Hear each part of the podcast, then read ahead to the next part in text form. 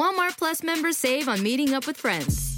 Save on having them over for dinner with free delivery with no hidden fees or markups. That's groceries plus napkins plus that vegetable chopper to make things a bit easier. Plus, members save on gas to go meet them in their neck of the woods. Plus, when you're ready for the ultimate sign of friendship, start a show together with your included Paramount Plus subscription. Walmart Plus members save on this plus so much more.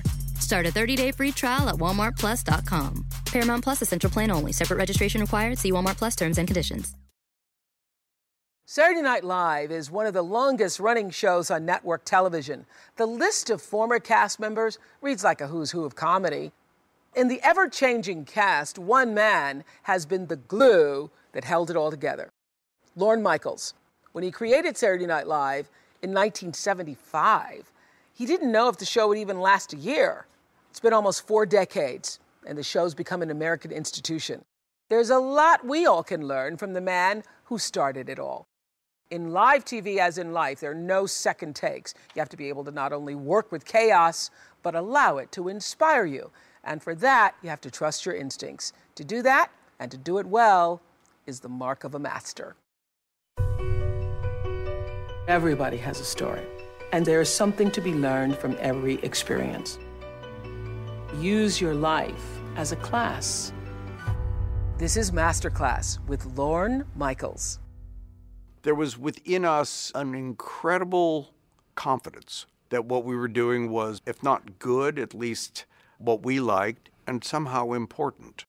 It was about, do you believe we're getting to do this? What happened was that there was this little window in time. Remember that it, it happened right after Watergate. A president had resigned. New York City had just gone bankrupt.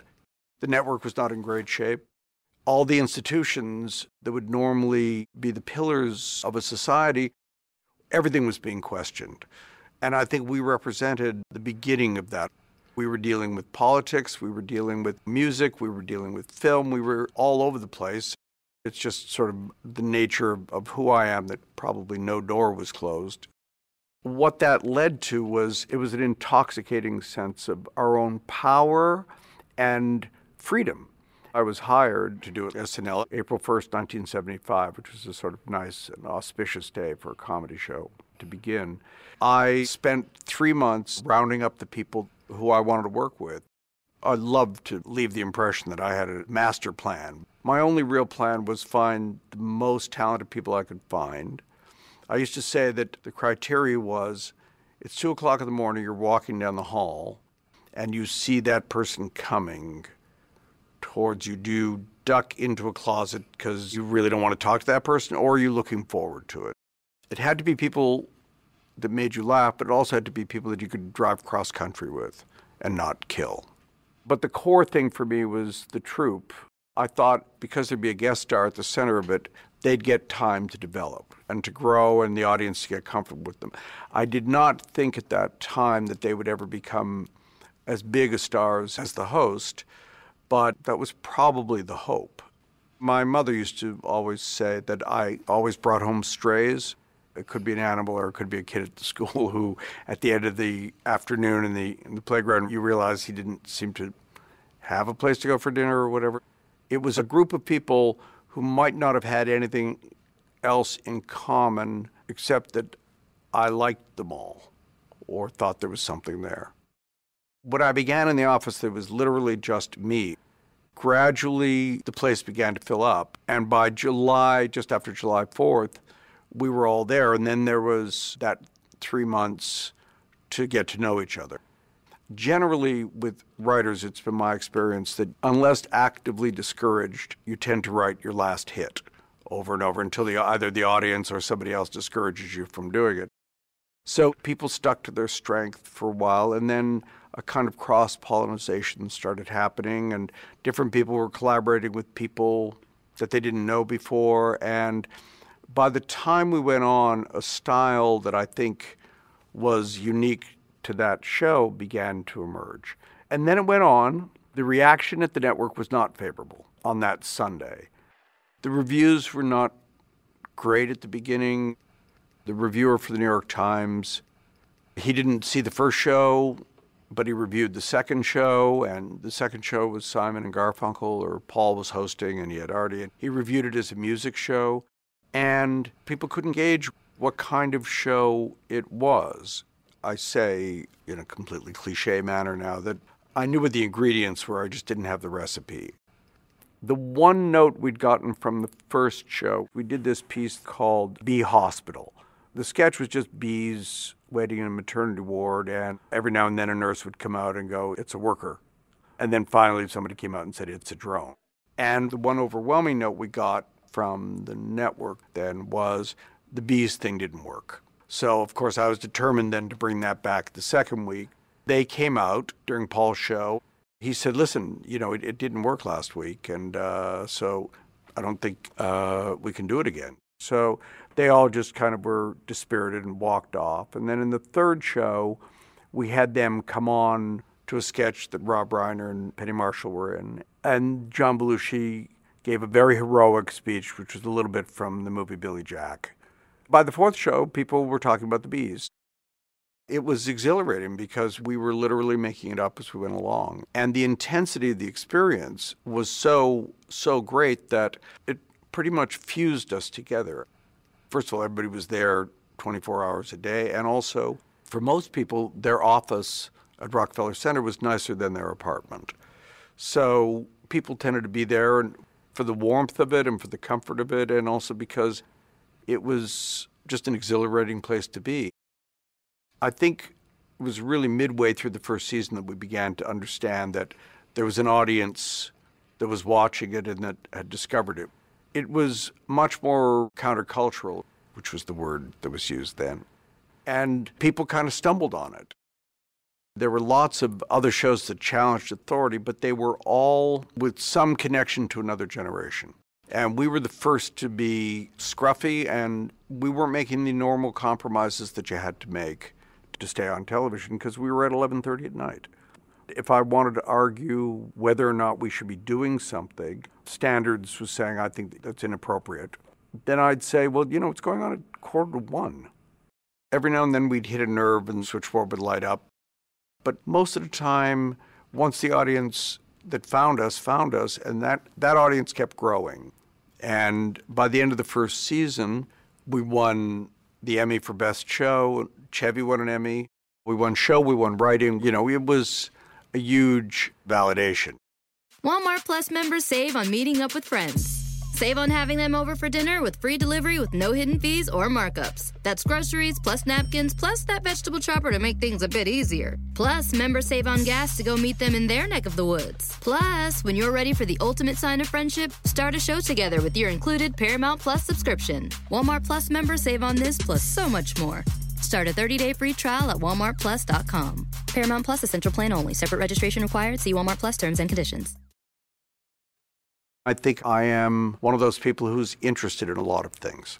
I am at my core restless and easily bored, and I will do almost anything to avoid being bored.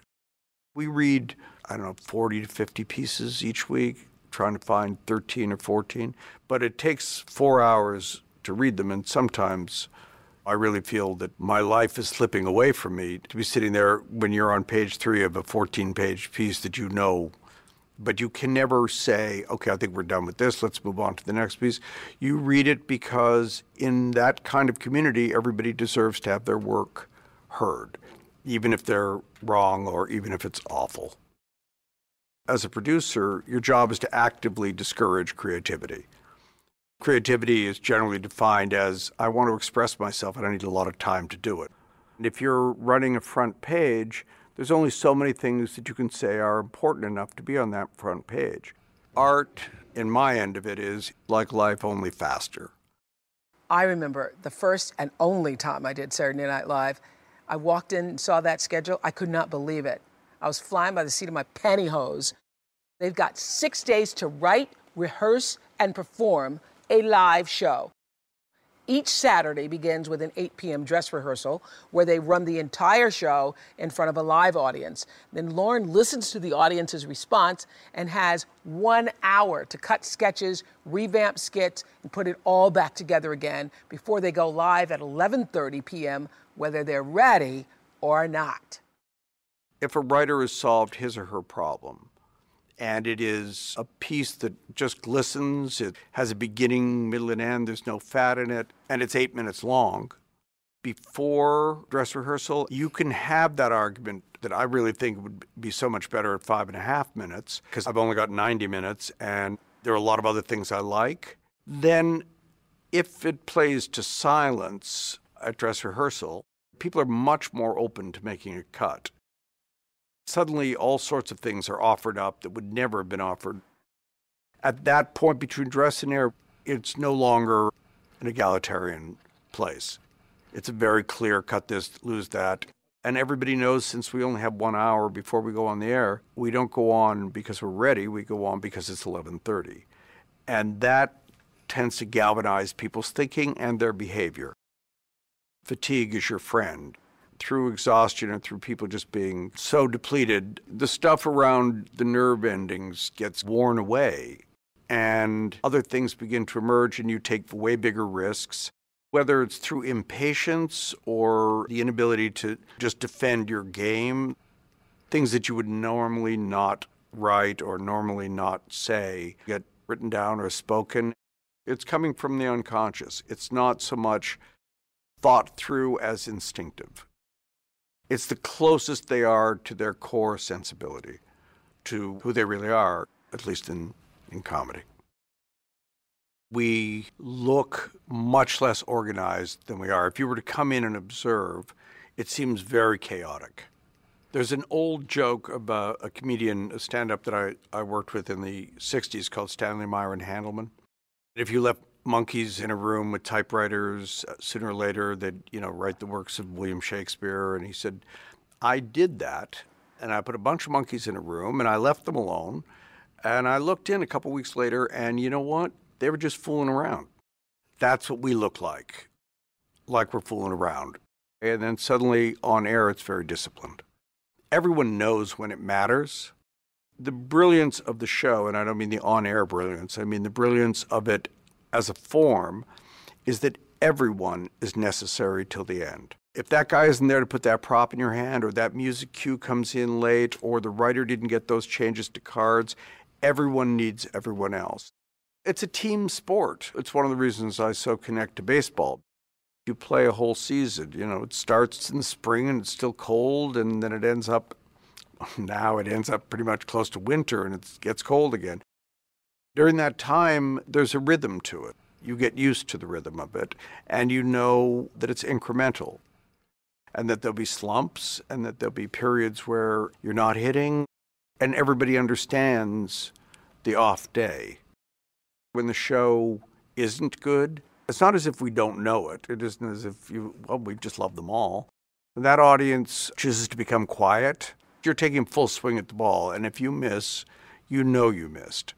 And performers will come off after pieces where there were misfires, and you will see just the look on their face. And quite often we'll make eye contact and I see what they see, and you don't go, oh, I think it was way better than you thought it was. You don't say the word shake it off, but that's what it is. It's like, you'll get them the next time, and hopefully they do. I tend to only see the mistakes. So I'll see the late camera cut. I'll see how somebody entered just slightly uh, differently into the sketch and the timing got thrown off. I'll see how the lighting shift didn't quite happen the way it was supposed to. I'll see something that was absolutely brilliant at dress rehearsal kind of flatten on air. I push people pretty hard, which I think you could get a, a pretty strong consensus on. The only thing that justifies that level of abuse is the exhilaration of it working. Because when it does, it's a joy to behold. And when it doesn't, it's crushing. And I tend to wear it in the 70s, I think I wore it for two, three days. Generally, now, by the middle of Monday, I'm on to the next. And no matter whether the show was good or bad, there's a new host sitting in my office on Monday afternoon, and we begin again. So there's always just ahead of us the chance of redemption. Because Saturday Night Live is a live show, Lorne has become a master of expecting the unexpected and controlling the uncontrollable. But the tragic deaths of John Belushi in 1982 and Chris Farley in 1997 were obviously beyond his control. In each case, Lorne had to reevaluate how much involvement he should have with the personal lives of his cast, and there's no easy answer. I know this is a fragile point to make, but no one's ever died doing the show or around the show. People tend to die when they go to Hollywood, and I don't know what it is they do out there, but it tends not to be as supportive a culture as we have. I think that when we had in the 70s, in the phrase of the time, whatever gets you through the night, as long as people showed up and did their job, it was okay. And as long as it didn't interfere with the work, I didn't really feel it was my place to intervene. That was the beginning of that value system, which turned out to be wrong. And I think John's death was the beginning of that. At the end of the first season, I did a documentary on the Beach Boys, and we went on the road with them for six weeks. Danny and John came with me as writers, and we were on the road in California. And one night we had a night off, and we went to Joshua Tree, which had a kind of magical quality for me. We were up late. John, particularly, was up late. Around five o'clock in the morning, when the sun first was sort of peeking through the window, uh, I, I just started hearing noise, and I, I came to the door, and Danny was in the room next to me, and he was standing at the door as well. And there was John on the diving board doing cannonballs. And he'd do this trick, which he, once he saw that he had an audience, he'd do this thing where he'd go straight up hit his ass on the diving board and then roll over into the water. And Danny turned to me and he said, you know, Albanian oak, you know, and we believed it. We believed that he was bulletproof. He could always come through, he always had, and that was sort of the guy I knew in 1976. John lived his life in like three eight hour shifts, and if you were with him for one of them, you were exhausted at the end of it, and you thought, well, I've spent the day with him, but then there were other people who, who spent the next shift with him. And he just had so much strength and energy and so much talent. You just thought, that's just who he is. And so when he died, it was infuriating. And mostly my first reaction was just anger. Walmart Plus members save on meeting up with friends. Save on having them over for dinner with free delivery with no hidden fees or markups. That's groceries plus napkins plus that vegetable chopper to make things a bit easier. Plus, members save on gas to go meet them in their neck of the woods. Plus, when you're ready for the ultimate sign of friendship, start a show together with your included Paramount Plus subscription. Walmart Plus members save on this plus so much more. Start a 30-day free trial at walmartplus.com. Paramount Plus essential plan only. Separate registration required. See Walmart Plus terms and conditions. When Chris Farley, who I say that he was the child that Danny and John didn't have, he used to tape, scotch tape his eyebrow as a boy to try and get it to do what uh, Belushi could do with lifting an eyebrow, which he would do as one of the bees or in Cheeseburger, Cheeseburger. He went through a hard transition because when he first came to the show, you know, he was just too big. You know, he'd play to the back of the hall, and there's a lens, as you know, right here, and so but when he found himself, he started to feel the connection of what that was like. Then he kind of got in over his head a little bit, and one time after read through, in which not much that he'd done got chosen, he went to his office and he got messed up, and I heard about it. And then two days later, I put him in a clinic in Alabama, and he was there for three months. There's none of the, hey, that's just who he is. None of that anymore. What's so phenomenal about what Lorne Michaels was able to do is that Saturday Night Live started out out of the box. And that's a really difficult thing to do. For him in 1975 to have the vision, the wisdom, and just the balls means that he's had his finger on the pulse of something that's going on with our country and understands it so deeply and profoundly that he can even make fun of it. That's a big deal. We were defiant in the 70s because we knew that there was the audience that was never going to get it, and then there was us. Standards have changed. There are lots of things that we did in the 70s that we would not be permitted to do now, and lots of things that were taboo in the 70s that we do all the time. I can remember the amount of effort it took to get John Belushi into a dress to play Elizabeth Taylor, which is one of the most memorable things he did. That generation on the show would no more have gotten into drag because drag was at its high level, Some Like It Hot, at its low level, Milton Berle. We do that kissing family sketch now. When the men kiss in it, it's not a peck in the cheek. They go at it, and it's just the audience. Well, the reaction is the reaction. It's truly funny, and they don't put those boundaries on themselves. But there was lots of stuff that we did from the 70s that maybe they'd be uncomfortable doing now. So things change. I think clever is overrated. I think it's better to be good than clever. And I think that when things come from a kind of place of intelligence, even if it is an unpopular point of view, early last year, we did the first piece that roughed up Obama a little bit. And people went, there was a little bit of complaint of like, I can't believe you, would, you know, because he's heroic and he's admirable and he's trying his hardest. And, and you go, so are we not supposed to mention this thing that, that happened that we all kind of took in, but because we're sympathetic, we're not supposed to? Uh, that's not our job. Our job is to point it out we're nonpartisan. That's the hard part for people to understand. Who's ever in authority, we're pretty much the opposition. It's not personal.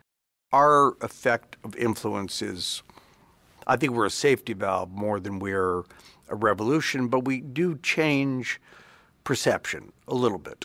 When Tina came on with John McCain, when they opened the show, that was the Saturday before the Tuesday of the election. And I can't imagine any other country where this level of criticism would be endorsed and supported by the leadership. And I know that there's been great strides in Russia, but I don't think they're doing shows like that.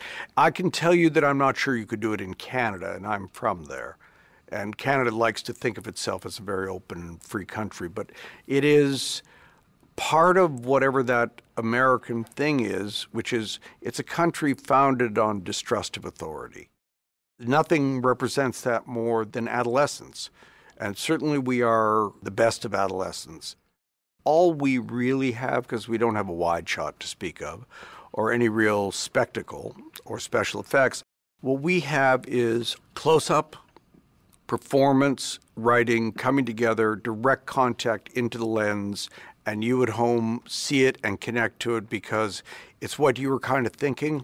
And there's somebody actually saying it in a way that makes you laugh or affirms that you weren't the only person thinking that. And the fact that we can be defiant, the fact that we can question authority, I don't know any other place in the world that you can do that. And we do. And that's the part of the show that I, I think I'm proudest of, and also the thing that I, I think is the real impact that we have.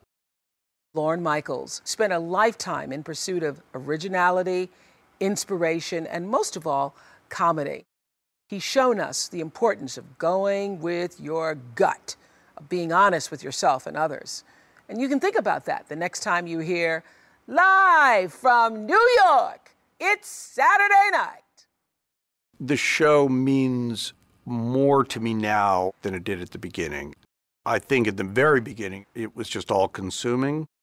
I began to think by the third or fourth year, is this all I'm going to do with my life? And what about my other ambitions and dreams? And didn't I want to direct a movie? And then what about if I did this? And, and I've gotten to do an amazing number of things, so there's no complaint here.